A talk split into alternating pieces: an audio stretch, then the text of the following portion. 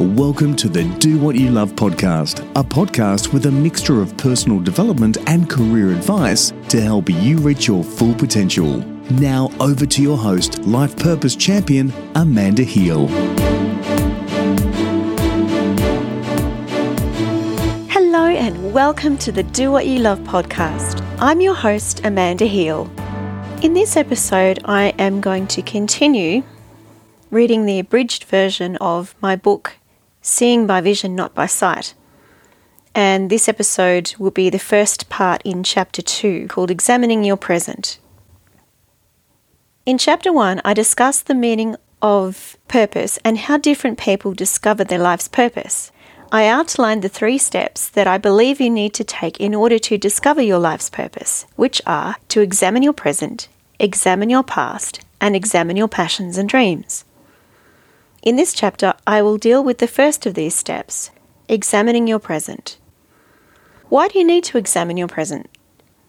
Examining your present is vital because it shows you where you are, much like the You Are Here arrow on a map.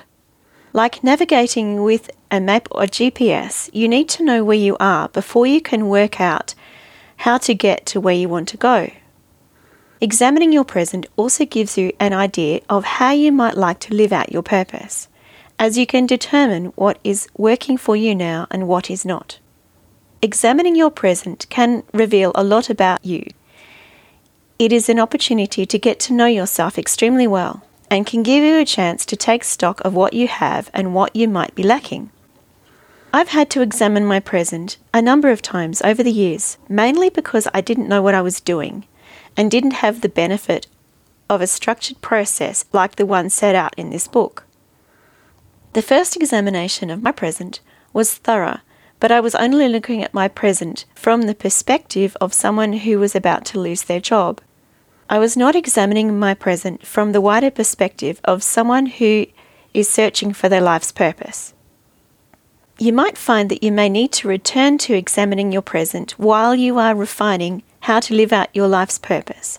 But if you do this process thoroughly the first time, your subsequent examinations will be much easier, as you will only need to look at what has changed since you examined your present for the first time.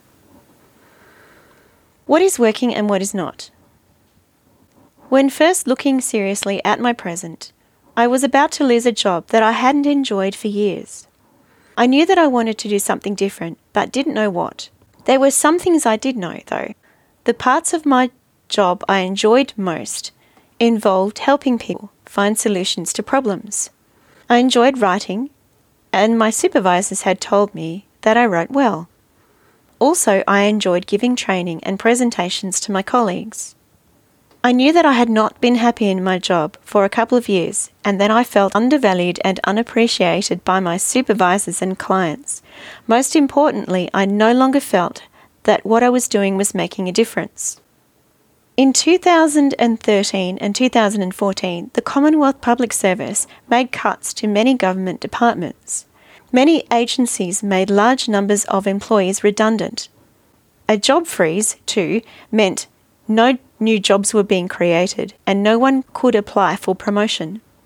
During this time, people asked me if I was afraid of losing my job. I laughed and said, The government will always need legislative drafters. Besides, I'm a lawyer, I'm a union delegate, and a woman with a disability. They wouldn't dare. How wrong I was. In late 2013, management advised my drafting area that half of us would lose our jobs and that all legislative drafters would have to apply for their jobs. I'm usually the sort of person who deals with a crisis by talking to others about it, but I was so shocked by the announcement that all I could do was sit in my office and sip water.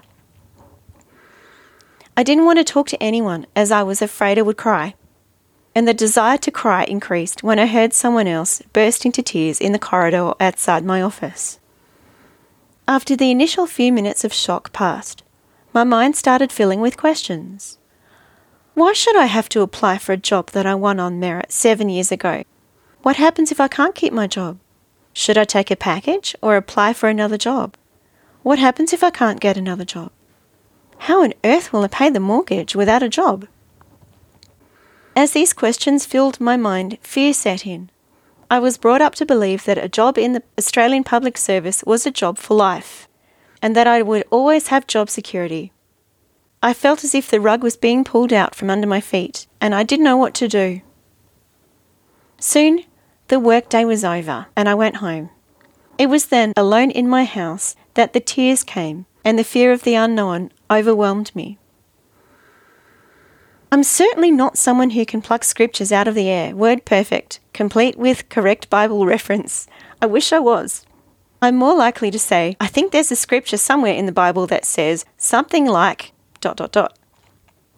So I was surprised when, in the midst of my tears, the reference Jeremiah 29:11 popped into my head. I looked it up and the first thing that surprised me was that the reference was correct. The second thing that surprised me was that the words I read were relevant to my situation. For those unfamiliar with this particular scripture, it refers to God having plans for us for good, which are plans for hope and a future. Then something even stranger happened. An almost audible voice in my head said, I have a job for you. I should also say that back then I wasn't someone who heard from God very often. Skeptics may say that this was wishful thinking. However, both the Bible reference and the words were completely unexpected and were unsought because I was still in shock. I found that they gave me instant comfort, and I was able to visit my family and let them know what had happened without any further tears. Soon after that, I went through the process of reapplying for my job. It became one of the hardest job application processes I had ever endured. I still had the sense of entitlement to my job, so it was almost impossible for me to put my whole heart and soul into writing the application which was the only way that I had been successful in applying for jobs in the past. The written application that I submitted and my interview were not as good as they could have been.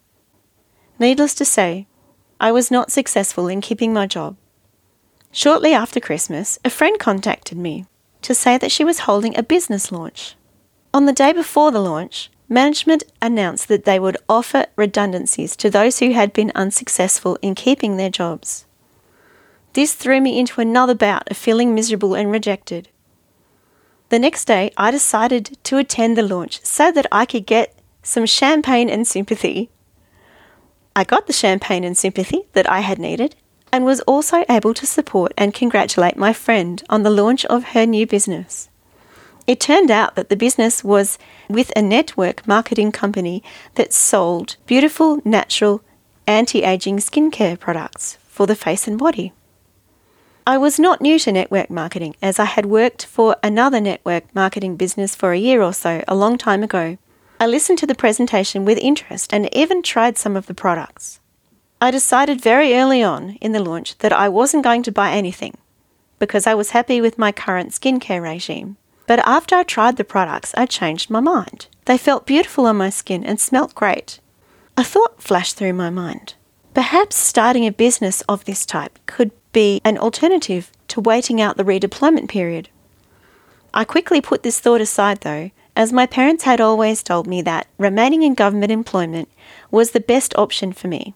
If I started a network marketing business, it would be a hobby, just as my previous network marketing business had been.